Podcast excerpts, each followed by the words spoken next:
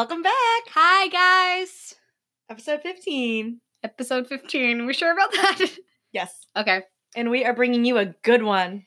This is a good one. Um, but first, this is Killer Babes. I'm Katie. And I'm Kirby. Yeah, just had to get that out of the way. In case anyone here is new. For our new listeners, check out our most recent episodes and start from the beginning if you so choose to. You don't have to. But it'd be nice. It'd be nice for us. Maybe nice for you too. Um, yeah, you guys, we are chilling here. Um, it's great weather. Great weather. We uh I'm drinking a barefoot spritzer. And I have a Far from the Tree, which is in Salem, Massachusetts. Um, it's a cider place and it's called Apple of My Chai. Get it? Yeah. This is like chai cider. honey. Actually, can I have a sip because it's been a while? Yeah. It's very sweet. It's a really sweet one, but I like it smells like chai. Yeah, it does. You can definitely taste the spices. It's really good. Unique to the core. Oh, that's wow. The puns are just everywhere. Yeah, they're all over the can. That's a good one. It's kind of old because we got it a while ago. I almost think it might be like a year old now. We got it around Halloween. Yeah, but it's still good. Still kicking. It says it pairs well with leaf raking, campfires, World Series wins, and flannel. That's perfect. You were leaf you were kind of leaf raking today. Uh, kind of, yeah. I was doing a lot of yard work, guys. Yard work is incredibly terrible. I recommend spending the money and getting someone else to do it for you. a landscaper. Yeah, because there's no satisfaction. Um, from the Snapchat I got, it wasn't you doing it. It was you taking pictures of uh, our friends doing it for you. I did a lot of the work, I will say. Maybe like, yeah, I would say it's a third. We I mean, someone has to be the boss. Someone has to manage everything. Oh my god, that's what they said. They said I made a great supervisor. They were making fun of you. Well, it's true. I'm a great supervisor. Ask anyone I've supervised. oh god.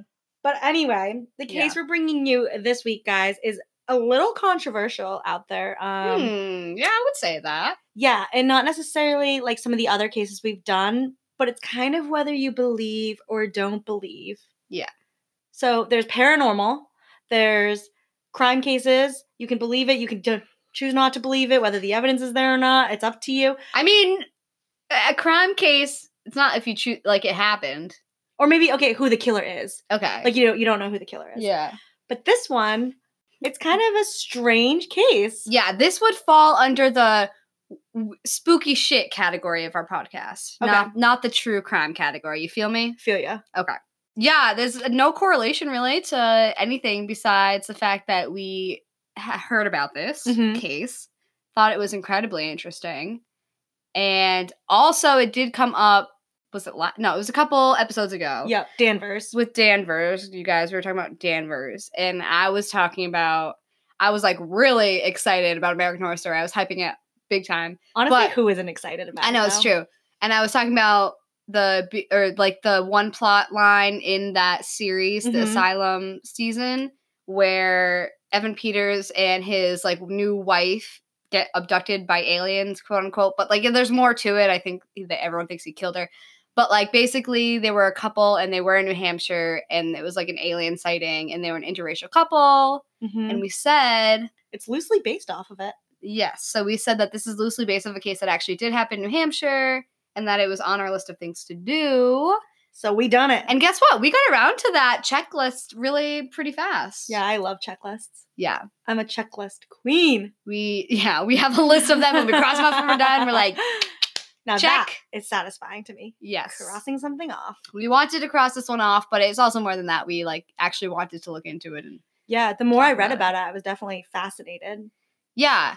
I never really thought of my this is so this is about an alien abduction. Yes, I never really thought about of myself as like a believer. not even that. I just never really thought I was like interested in aliens or Oh, like yeah. that whole section. I was always just kind of like, I don't know, I don't care. like it's like weird. But like looking into it, I'm like, oh, this is interesting Mhm. because, well, we'll get into it We'll get into it. We'll Yeah. we'll bring you some facts from believers and we'll bring you some facts from non-believers because Mhm. I think they both make really valid points, which makes it really hard for someone to say where they fall on this spectrum.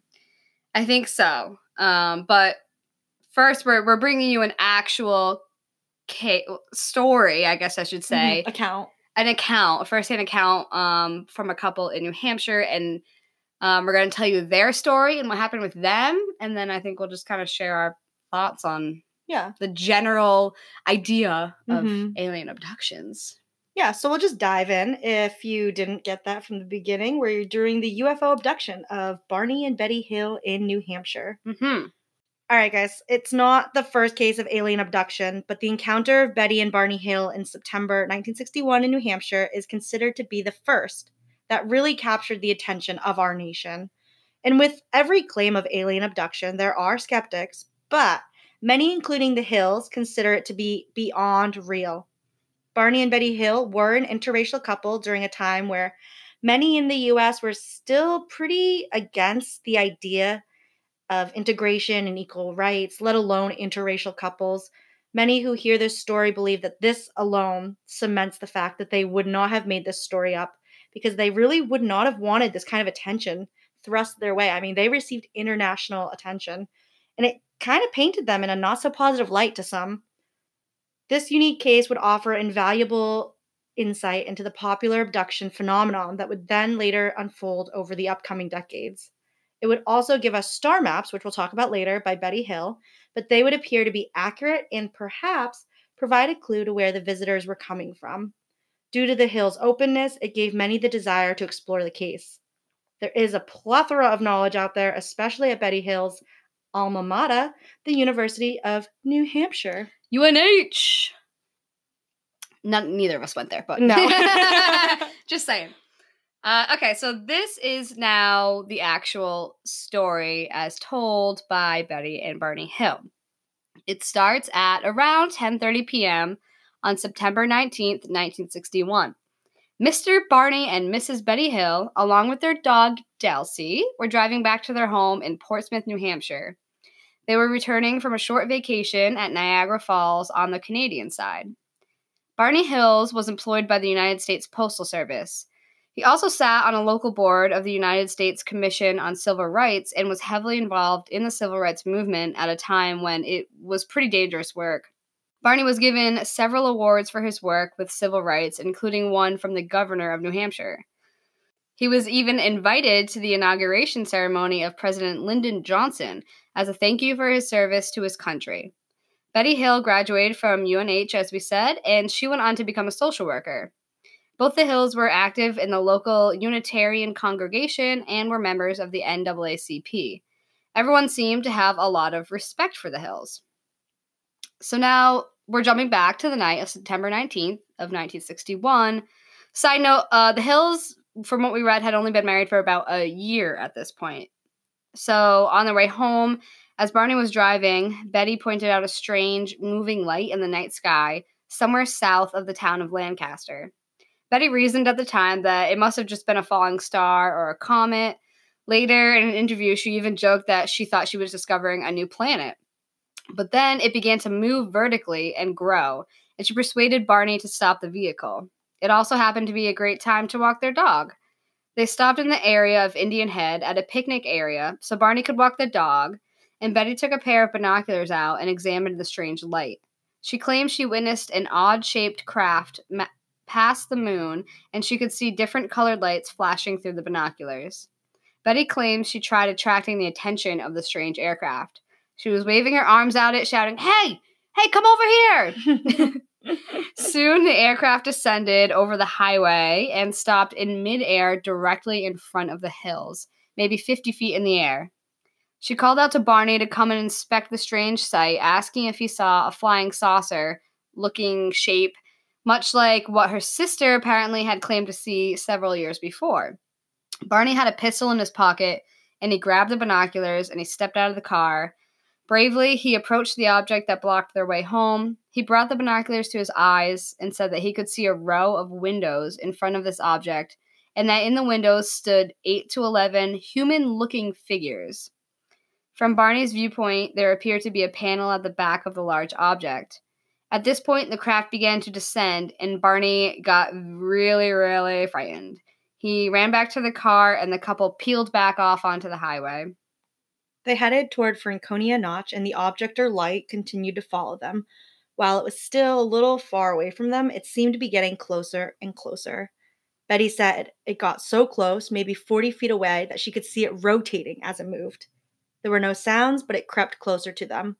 The craft followed them for about 30 miles, and then suddenly it was right in front of the Hill's car, and it appeared in the middle of the road, causing Barney to hit the brakes. It was at least a hundred feet above the ground, but it was so large it filled the road and the view from their windshield. No noise came from this supposed plane that Barney described as a pancake looking shape. Mm, I want pancake. Ooh, yeah. Or waffles.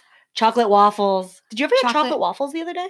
Uh, what? No, No. I never. Oh, like oh Yeah, no, I didn't. It just like sounded really good, Yeah. but I didn't get any.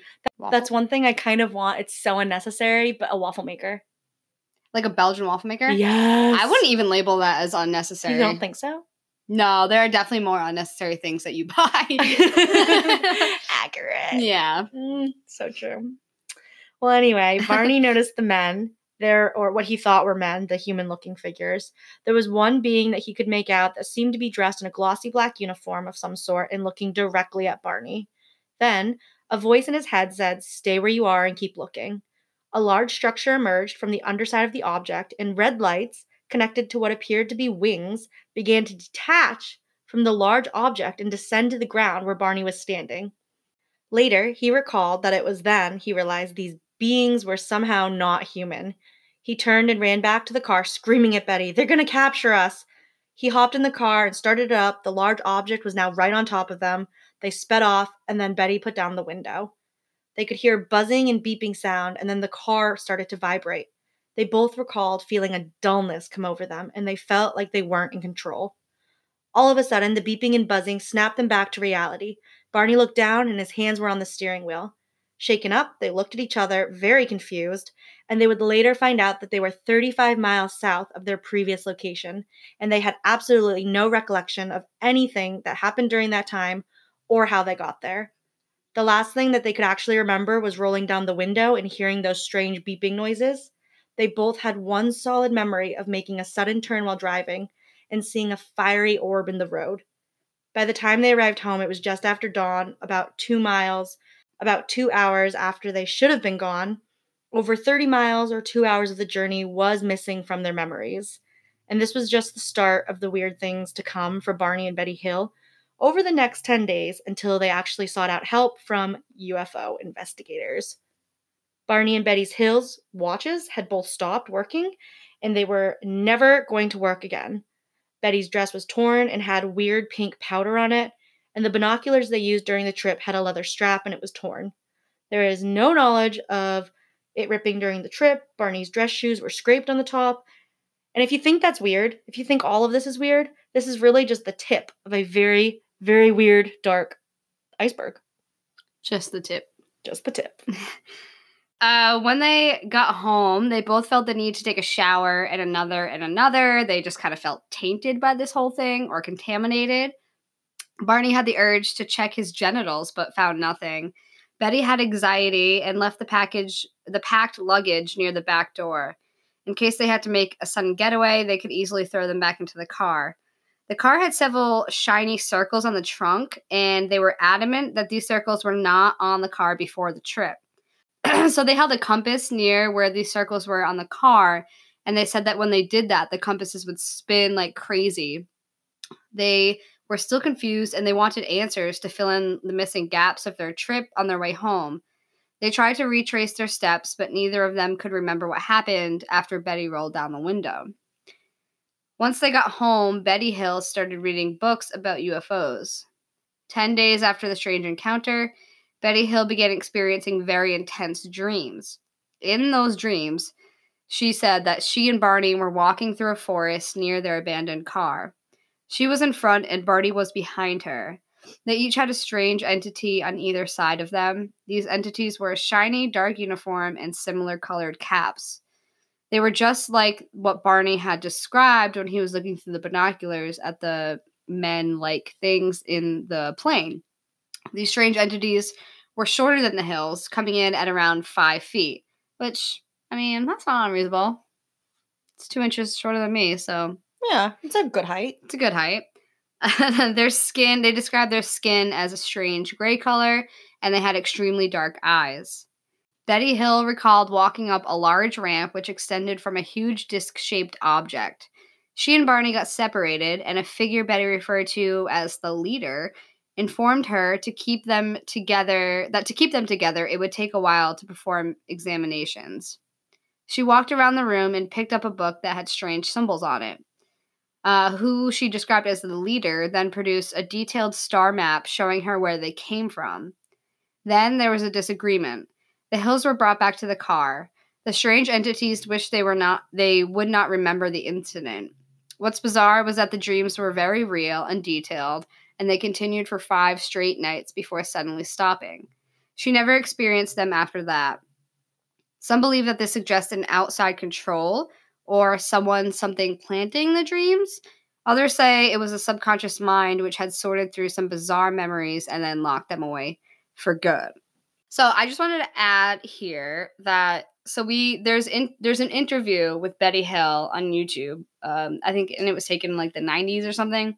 So this was like a couple decades after this whole thing went down, and this guy was basically just asking her about her experience um, and she mentions this particular time when she's talking to the leader and she's like, Hey, I know you're not from this planet. Like, where are you from? And she said that he like tried to describe it to her and he was talking about different constellations and stuff. And she was like, I, I don't know what you're talking about. And he she said that he was kind of like surprised and she was like, he was saying or he was confused about why she didn't know more about like the universe and space and constellations. He was like, "You guys don't know all of this," and she was like, "No," and he was like kind of disappointed. And then he took out this star map thing that we talked about, and he was basically just tracing out like what where they're from and how where it is in relation to Earth. And she asked to keep it, and he was like, Yeah, you can. And then the other guys in the ship were like, No, she can't keep that. We don't want her to remember this. She right. can't take this object and have it. So that was like the disagreement that they had and caused her to leave. Yeah. They didn't want her to keep the star map so that they had like evidence and she'd remember it. And I just thought that was funny. Also, I thought it was funny that, of course, they're probably so smart. They're like, you guys don't know this shit. You're so dumb. Yeah. they're like, everyone on this earth is so dumb. Of course. Yeah. I think that makes it legit that alone makes it a legitimate story. I kind of agree, yeah. On September 21st, just two days after the sighting, Betty contacted Pease Air Force Base nearby. She wanted to report this strange happening, but feared others mock, would mock her or question her, so she kind of withheld some certain details of the story. However, Major Paul Henderson contacted the Hills and said he wanted a more detailed account. He kind of felt like she was holding back and he wanted to know what it was. On September 26th, their findings led them to believe that the Hills had likely misidentified the planet Jupiter. Which, like, what? Which, yeah, I don't know how Jupiter you... was that close to you. it, was like... it was beeping around your car. Yeah. I don't know. Over the following years, many UFO investigations would later take place, and their findings would come to back up the Hills account, and the military would change their stance on identifying the mysterious object several times. The initial report, led by Major Henderson, would find its way to the military's UFO research group, Project Blue Book. The day Major Henderson released his conclusions, Betty Hill, after reading a book by Major Henderson about UFOs, contacted Major Donald Keyhoe. She recounted her experience to him and stated that her and her husband were thinking about hypnotic regression just to get to the bottom of all of this. It was their incessant pushing that led them to a revealing hypnotic regression therapy, the first in a UFO case. Their new statement was passed on to Walter Webb, who's a UFO researcher, and he wanted to meet them at once. Betty and Barney Hill met with Walter Webb on October 21st, just about a month after the encounter. The interview was six hours, which is a crazy long time. Mm-hmm. Like the Hills, Webb said that a mental block was preventing them from recalling their encounter. Webb fully believed that Betty and Barney Hill were telling the truth and that the incident probably occurred exactly as reported. Betty Hill continued to suffer persistent ailments. She had anxiety that would spring up out of seemingly nowhere. There was also a feeling of alertness that would force her to keep packed bags by the door of their home at all times. Both Betty and Barney Hill took regular drives to the location where they first witnessed the strange craft in hopes that maybe it would just jog their memories. In November of 1962, about a year after the encounter, the Hills met with Captain Ben Swett, who had talked of hypnosis at the Hills local church. They asked him whether hypnosis might be able to unlock their hidden memories. Swett said it probably would, but that he was unqualified to perform hypnosis on them. He also warned them against using charlatans or amateurs. Betty was gung ho and ready for the hypnotic regression, but Barney was not as sure as his wife. He believed it would help his wife, though, since she was struggling much more trying to adjust to the bizarre, life changing experience. In the second half of 1963, Betty and Barney Hill made several talks regarding their encounter at local UFO groups and gatherings. By December of 1963, they met with Benjamin Simon, and after several initial meetings, on January 4th of the next year, the first regression session began, lasting up until June of that year, 1964. Benjamin Simon performed all of the hypnotic session, sessions on the hills privately and separately so that they wouldn't influence one another. Barney was initially nonchalant about the sessions and the encounter in general, but Simon suspected that this outward attitude masked a deep concern. With this in mind, Simon regressed Barney first, and the results were immediate. Yeah. So if you guys are interested in listening to the tapes, they have the hypnotic regression tapes um, on YouTube. You can find them Mhm. easily. And he, when he talks about it, he's genuinely scared. Like I don't think Yeah. you can fake that in an interview. That feeling. No, I He really felt didn't. scared. I mean, yeah, like you guys should listen to at least the first few minutes. And like when, I mean, we're going to say what he kind of talked about in these tapes, but when he is saying it, first of all, you can tell he's in some kind of a trance because Yeah. the way he's talking is like, Mhm. I open the door. Like it's just very like slow. And, and then when he recalls when he's actually looking at the craft, he starts like genuinely freaking out and like crying and just like he's terrified. And the guy has to tell him to like calm down. They can't hurt you. That you're not really there right now. So it is compelling I i, think I would yeah. say. Like that actually that got me like I'd file it under evidence. okay. So the following is the abduction experience through Barney's eyes that came out during the hypnotic regression sessions. When Barney recalled the strange entities through the binoculars and them looking back at him, genuine fear and terror broke out. He recalled that he was so terrified during the encounter that he had kept his eyes shut through most of the experience. He claimed after turning to run for the car, the strap on the binocular snapped as he ripped it from his face. He could clearly recall driving away from the bizarre craft and seeing it in the distance behind them. Then his recall became very intriguing and a little unnerving. For some, he suddenly had an urge to take the car off the road, take it into the woods and onto a dirt road. He drove down this quiet track, and then six men appeared in the middle of the road. Before he had a chance to stop the car, it just stalled and came to a stop right before these six men. Three of the men approached the car, and then Barney recalls their black uniform like attire and caps that they wore on their heads. He said specifically that they looked like Nazis. In his mind, he could recall a voice telling him not to fear them. The leader told Barney to close his eyes, and Barney said, quote, I felt like the eyes had pushed into my eyes, end quote. He would claim this stare from the men had a mesmerizing effect. As a testament to just how frightened Barney was, whenever there was any mention of the strange eyes, he would cry things out like, Those eyes, they're in my brain, or All I see are those eyes, they're just there. They're just close up, pressing against my eyes. Like in Betty's dreams, Barney and Betty were led up a large walkway that extended from the huge disc shaped craft. Once on board, they were separated. Barney remembers lying on examination table and he kept his eyes tightly shut. He recalled a cup like device that was placed on his genitals to retrieve a sperm sample. He felt his skin scraped from his arms and could feel their presence as they peered into his ears and mouth. One particularly interesting detail was the feeling that someone was working their hands over his spine, and he thought they were counting the vertebrae. In another similar detail to Betty's recollection, he claimed their language seemed to be like strange mumbles. However, at one time he could understand them in English when they were directing their speech to him. He recalled that the mouths of the entities appeared to not move when they were talking, and he described their method of communication as thought transference. It was thought that this phrase was used as the idea of telepathy in what it was, which was unknown to Barney at the time. In short, this part could also be a detail that does lend to the account towards credibility. hmm And so now this is the abduction experience through Betty's eyes and the memories that she conjured up during her regression sessions. In Betty's sessions, she remembers Barney at the car as he watched the hovercraft leave. Many of Betty's regression uh, memories matched her husband's. In fact, many of her revelations mirrored those of her intense dreams from that bizarre five day period following the episode. She was, as in her dream, left with the leader of the group. He inspected under her arm, pointing a large lens at it and taking skin samples. They removed samples from her ear, nails, and her hair. She also recalled the long needle being inserted into her navel. The leader told her that it was a pregnancy test, and she was surprised at, and he was surprised at the pain it caused Betty. Apparently, when the leader placed his hand over her eyes, the pain stopped immediately. Now, in Betty's recollection, she claims that the men were moving their mouths and talking to her. It was not a case of telepathy like Barney remembers, they were communicating verbally and in English. It was during these episodes in her regression sessions that Betty became emotional and upset.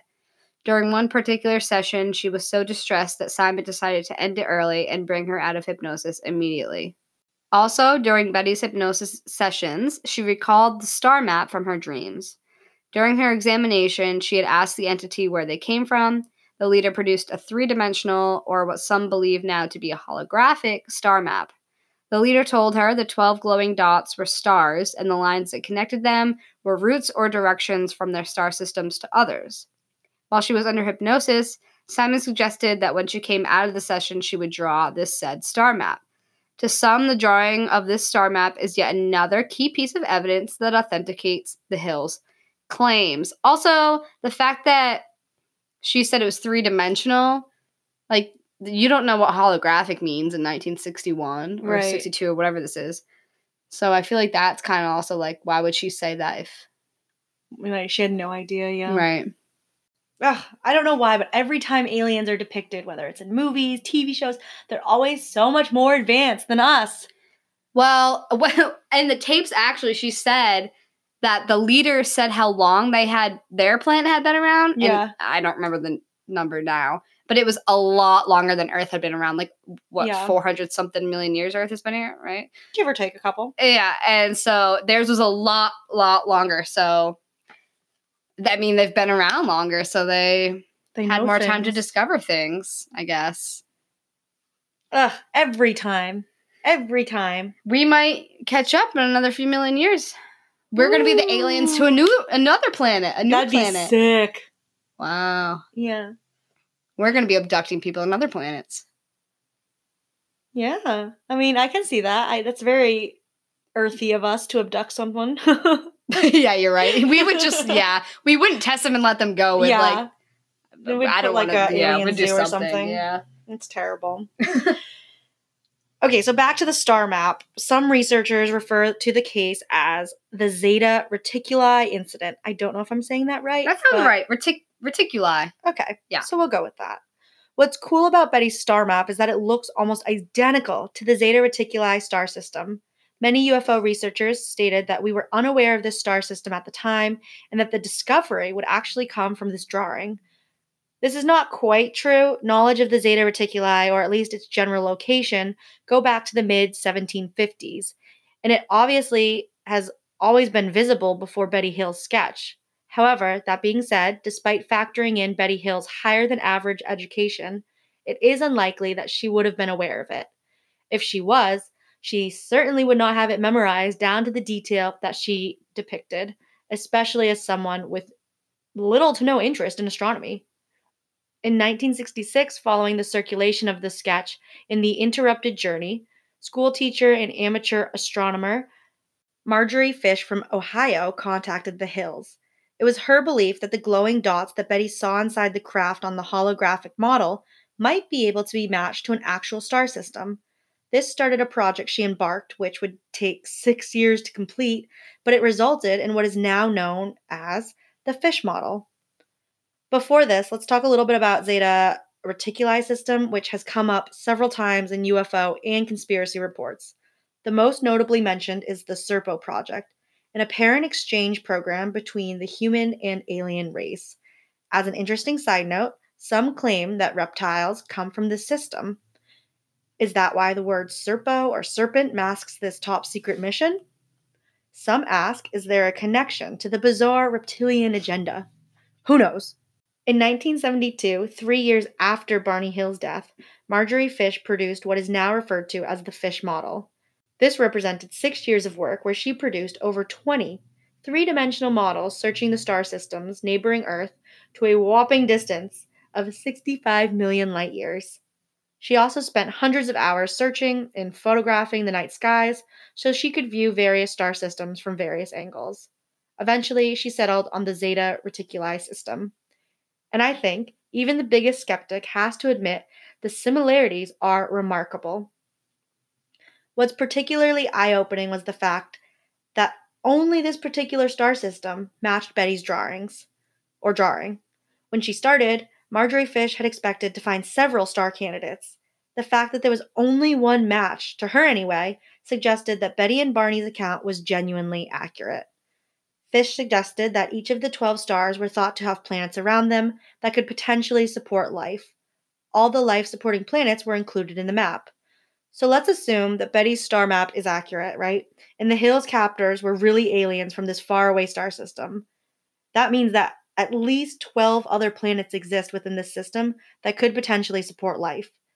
If that's the case, I think it really begs the question is each planet different, harboring unique lives on each one, or are they all inhabited by the gray entities that the Hills spotted? Oh, do, do, do, Twilight Zone. Yeah, let's put like Twilight music in right there. Okay. Okay. Noted. Uh, so the big question still lingers. Is there a genuine connection to the Zeta Reticuli system and secret missions like Project Serpo? Is it a coincidence that this particular mission occurred in 1964, just three years following the Hills encounter, and at a time when UFO sightings were seemingly increasing by the year? Could a mission, a decade after the alleged meeting with the Ebens and President Eisenhower, have been the reason for the increase in sh- such sightings? Is it worth the reminder that, if the account is true, part of the agreement of that meeting was the authorized abduction of human citizens and the abductees would have no recollection of it? Maybe that explains the line that Betty heard in her dreams that the other men don't want you to remember, coming apparently after a disagreement of some kind, which according to her was based on the fact that they didn't want her to take evidence back with her to have proof of this sighting. There's another controversial figure in the UFO community, Bob Lazar. He claims a connection between alien visitations and the Zeta Reticuli system. He claimed when entering the public domain in the late 1980s, there was top secret documents that he had seen working the black budget environment of the shadow government. that just sounds like a whole yeah, whole that event. a little Okay. Creepy. Yeah. According to Lazar, these documents would state that extraterrestrials from Zeta Reticuli were visiting Earth and had been for at least 10,000 years. And they had an active hand in the history of the events of the Earth and humanity. Shit, that's like some Forrest Gump shit. Yeah. Wow. Best movie ever. it really is. Lazar claims that there is a joint alien human secret project operating from secret locations around the planet. This presence and these secret projects share a connection to the alien abduction phenomena. Some say the closest star is so far away that aliens would need lifetimes of travel time to reach us. Our own sun takes about 200 million years to go around the Milky Way just once. The nearest star to our sun, Alpha Centauri, is about four light years away, which is close to 24 trillion miles. However, I think one could argue we are understanding space travel within our own comprehension. After all, we're dumb according to the aliens. Super intelligence might look at distance the way we might look at a plane trip from New York to Tokyo. Which, of course, like I have to agree with that. If they're Mhm. so much more advanced than us to be able to do what they're doing, like They're not taking Spirit Airlines. they're not taking this is not United Airlines. Like they have some more stuff going on. Their their perspective on everything is so different than ours. yeah. But then I'm sure for every believer there is a non-believer. What Betty and Barney Hill supposedly saw and described are now well known as gray aliens or ha- quote the grays. Uh, however, at the time, such a description was not so well known. Does this lend another piece of credibility to their story? Well, some say yes, other argues no. There was an episode called The Outer Limits, which had aired around two weeks before the Hills' alleged abduction. One of the characters in the episode is a bald, gray skinned alien. A lot of people believe that this influenced them without them even knowing it. Betty Hill, though, insisted that she had not watched the show in question. In fact, she says she had never even heard of it. While there is undoubtedly resemblance, it is hardly a perfect match, but it's a reasonable point to raise. Perhaps one should ask where the idea for the original television character came from. Well, some say the interracial Hills relationship in the 1950s and 60s is an indicator of the genuineness of their account. Why would they draw unwanted attention when obviously they were already receiving negative attention as an interracial couple? Others say the fact that they were an interracial couple was a major factor in the incident. The general argument around this statement is that the Hills couple suffered a bizarre hallucination due to the pressures of an interracial relationship in a country that was definitely still struggling with inequality. Betty Hill dismissed this notion, and she said they received no animosity from their local community or families. While the Northeast of the United States still had its problems with racism, it was definitely different than the deep segregation that was still prevalent in the American South at the time. The Hills were kind of the first ones to really establish the template of an alien abduction encounter. There is no doubt that at least a small proportion of the many claims of abductions that would follow over the years, you know, may have been borrowed from the Hills account. However, for the vast majority of subsequent accounts, the fact that they provided the same thing also could be a nod to the authenticity of the story. For example, there's the argument that you can only describe what you see and or remember. Someone once said you only dream things that you've seen, and I don't remember who told me that, and I don't know if that's true because I'm not a scientist. I feel like everyone just says that. Like, Yeah. the things that you dream are things that you've seen in every everyday life. Yeah, which is crazy. So I don't know. I don't know if that's true or if it's just something I've heard, but if we assume the same extraterrestrial race is behind the surge of abductions in the 60s, it would make sense that people would describe, you know, the same entities, craft, scenario, etc. There are alien abduction accounts that are on record that have happened before the Hills encounter in 1961. The gray aliens really only appeared towards the mid late 1950s. Many encounters with apparent aliens prior to this are mutual meetings and involve more humanoid type looking aliens. At the supposed Eisenhower meeting, there was an apparent other meeting with a different alien race. However, these are all speculative theories with assumptions and claims with little to no facts. Sightings and alien abductions happened after this, and it would seem that they occurred all over the world and still happen today. Yeah, definitely. Another claim to explain what the Hills had experienced came from a New Hampshire resident, Jim McDonald. He retraced the route the Hills had taken and felt that what they had actually witnessed was an aircraft warning beacon that resides on the nearby Cannon Mountain. McDonald claimed the angle the Hills would have witnessed the beacon from and the timing of it did match their accounts. While this sounds very reasonable on the surface, it loses just a little bit of credibility when the rest of the abduction incident is just explained as sleep deprivation and false memories. To say the hills were mistaken and tired doesn't really explain everything. If the whole thing was merely a sighting, then perhaps that explanation would fit perfectly. However, they both had a very detailed account and one that would soon occur repeatedly all over the world. The details and events to follow appear to be very precise in their shared nature. Guys, the door just moved, it's just like, and I don't know. Someone oh my the door. god, what the fuck is wrong with you? What the hell? I'm just gonna warn you. Ah, I thought it was debris, and then I was like, too, wait, there's me more too. noise. oh boy. Oh, My lawyer's guys, gonna it get was just my dusted. boyfriend. Okay, close the door. We gotta finish the paragraph. Oh my god, I'm like shaking now. Me too. That was Wait, scary. I am. My heart's racing. That was not a welcome abduct me aliens. That was a please, I'm dead. No, I'm but oh my god, that's how they felt. yeah. oh, oh. Okay, so back to the um, claim from Jim McDonald. Um, he retraced the route, right, and everything sounds credible except the point when the abduction incident is just explained as sleep deprivation and false memories. So to say the hills were mistaken and tired, it doesn't really explain everything. If the whole thing was just a sighting, then, you know, maybe the explanation would fit. But they both had a very detailed account and one that would occur repeatedly all over the world. The details and events to follow appear to be very precise in their shared nature. And almost, you know, mass hallucinations due to exhaustion can't be explained. Yes, even the most stable of minds is prone to a temporary breakdown, but the Hills were both pretty mentally strong people. I don't know if they were ever mentally diagnosed or given a test, but for them to both react in such a way, such a strong way, at the exact same time, it, it's a pretty weird coincidence if you want to call it a coincidence. Yeah. The account from the hills could be broken down by some as easily explained. The circles on the car, wear and tear, sure.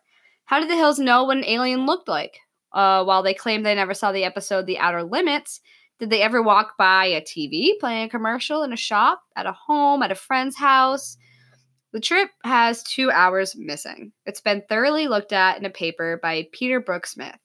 Because it was dark out and they had been driving for a while, it's possible that they were just driving slow and the trip took an extra two hours. Uh, also, we've all been there. I mean, how many times have you been driving along and then just suddenly ended up in your driveway? Every day. Literally, yeah. You remember getting in your car, and you get to the driveway, but you have no actual recollection of driving on the highway, maybe. The idea that you can forget time is always unsettling, but it boils down to how we perceive time. It also is about how time and memories are formed together. Think about the weekend. Doesn't it always seem to fly by? Even Yeah. this three day weekend. Yeah, it wasn't enough. I'm very confused. The longer it takes for our brain to process the information, the longer the period of time feels. So when the brain isn't doing a lot of processing, like on your commute to work, that never changes, the time it takes to do so doesn't feel that long.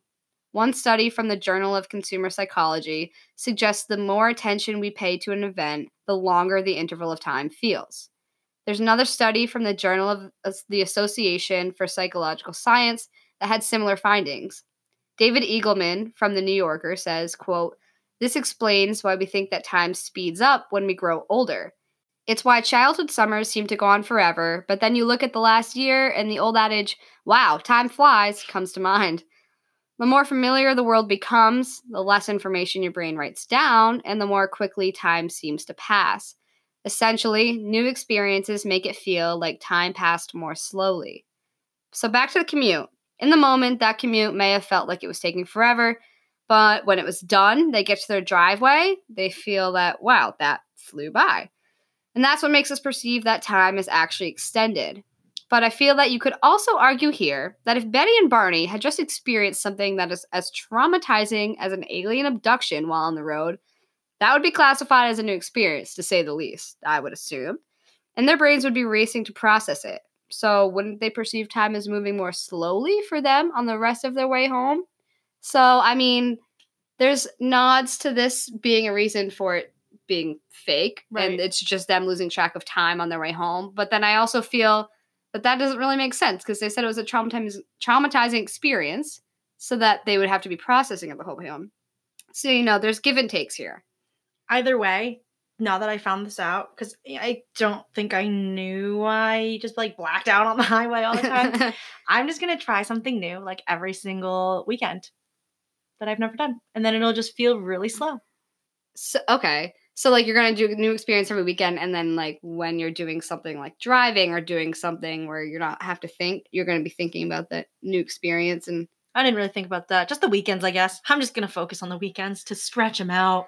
I mean, yeah, I, yeah. So yeah, if you want the weekends, I'm now processing what you're saying, and now the Oh, time is oh, moving really slowly and painfully. Um, oh, okay. yeah. If you're doing something new on the weekend, Mm-hmm. maybe time does go by slower because you're thinking about that new thing and you're not just in zombie mode. hmm I mean, I for me the work week kind of flies by because I do pretty much the same thing every day. It's a little bit of a change up, but really like Monday hits and then all of a sudden it's Wednesday yeah, I, and then boom, I, it's Friday. I, I agree with that. yeah. Like if you're if you are consumed by doing work, then you're not thinking about time. You're just Yeah. doing the work. Exactly. So it flies by. Yeah. So I concur. So yeah, that makes a lot of sense of why you think time flies by when you're an adult because literally all you're doing is waking up, working, going to bed. Mm-hmm. but you're not thinking about anything besides that. Wow, that's sad. So time is flying by. Time is really flying by.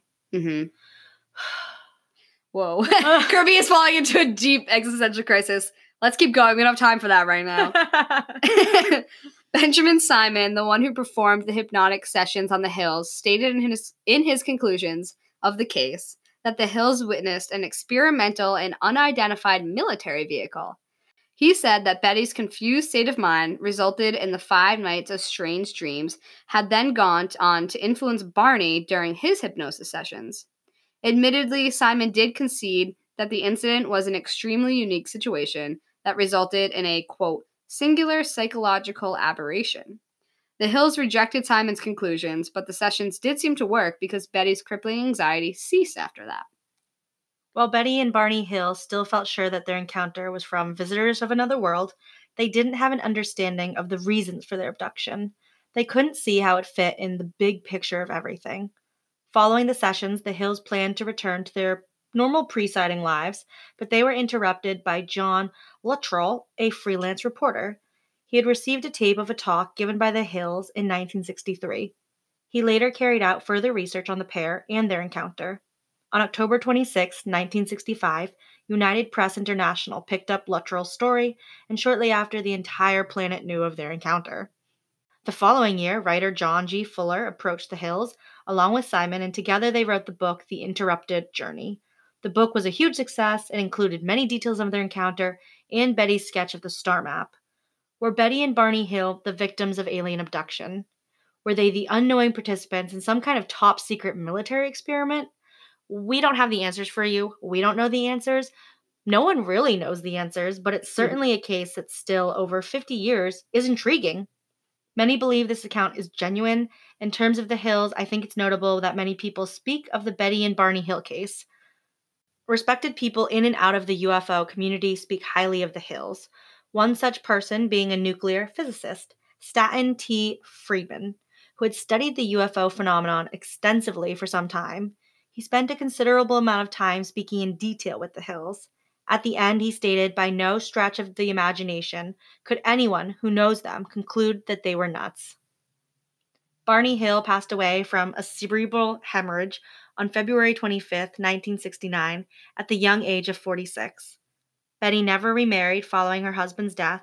She lived until the age of 85, passing away from cancer on October 17, 2004. Whatever happened to the Hills that night in New Hampshire, September 1961, still remains an open investigation to future UFO researchers and investigators. So I think it's worth noting. I mean, Barney passed away from cerebral hemorrhage, which, and he also it's it's been known that he had a lot of blood pressure issues in the years right before his death, and I mean all of that is tied in with anxiety and stress, and I mean that's all coming after this abduction. So whatever, whether this was real or not, it had a very real impact on these two. Like it, it physically impacted them to the to the place where he was getting very ill and died from symptoms of stress and high blood pressure. Mm-hmm, and they both had really high anxiety. Yeah, I mean, granted, 46 year old man might have high blood pressure regardless, but they both had issues with anxiety. He was going to a counselor. so, I mean, I, I think it's worth noting that it had such a big effect on them, I guess. Yeah. Um, also, it's just it's not funny, but it's it's kind of funny because l- listening to that interview with Betty, for some reason now looking back on it, she it doesn't give her anxiety anymore, and now when she like recalls the the whole incident, she describes it as like nice, like Yeah. fun, and kind of more of like a spiritual event. And she was saying that well, not at first. She actually literally claims in this interview that when they took them to the ship and like the big stairs that ascended from it, they were both really nervous and she didn't know what they were going to do to her. So she she said she socked the leader in the face. this trick is like, yeah, I just punched this alien in the face, which fight or flight, baby. I mean, good for you, Betty. but after she kind of calmed down, she claims that she had a good experience and she was talking to them and literally joking around with them. Yeah. She was talking to the leader. She was like, Yeah, we were just shooting the shit. about like food and TV and stuff uh, like here on Earth and how it's different than there. And and she was like, I wanted to invite him back, but he said he couldn't come back. so I, she made a friend. Like that sounded like a great experience. so it's interesting how differently they they took it, hmm but it might just have to do with their personalities. it could be, yeah. I mean, who's to say? Either way, the case had lasting impact on the media and everyone that's read about it, and it's still very prevalent today. Uh, the incident has been recognized by the state of New Hampshire with a state marker outside of the Indian Head Resort in Lincoln, near the couple's original route. Also close by is another memorial at the Irving Express gas station, located off exit 33 on I 93, Route 3 along the same route the Hills took to get home on that infamous night. On the exterior of the gas station, there is a large plastic covered 8 foot square painting of a large headed alien standing in the middle of a dark forest road. Above the painting reads, quote, First close encounter of the third kind, Betty and Barney Hill, September 19th, 1961. Inside of the gas station's bathroom, the walls are plastered all over with articles about the hills and other claims of alien encounters, drawings of extraterrestrials, photos, and images from sci fi TV and movies. We didn't go. No, but that sounds like a place where our sticker would be welcomed. Oh, you're right. We should go there. It's on our list to go. Just and get see. stickers. Yeah. I mean, we're gonna still post photos, but these are just photos you can see anywhere on the internet. Yeah. But um, it's interesting. The the painting's kind of funny. So yeah, I mean, it, it was big enough in the small state of New Hampshire to get this kind of press and be noteworthy. What do you guys think? Yeah. I'd you- be interested to know. Do we have any believers out there? Any non-believers? Anybody on the fence? Like I am on the fence. I think I yeah, don't know what you, to believe. you don't know what to believe. Yeah. Ah, yeah. I don't really know. Like my logical side wants to say, okay, they blacked out. Something else Yeah. happened. Something very traumatic happened to them. They don't remember it. It never came out. That that's the first thing I want to say too. I feel. But then you hear all of this other stuff. Like, how do they both have the exact same?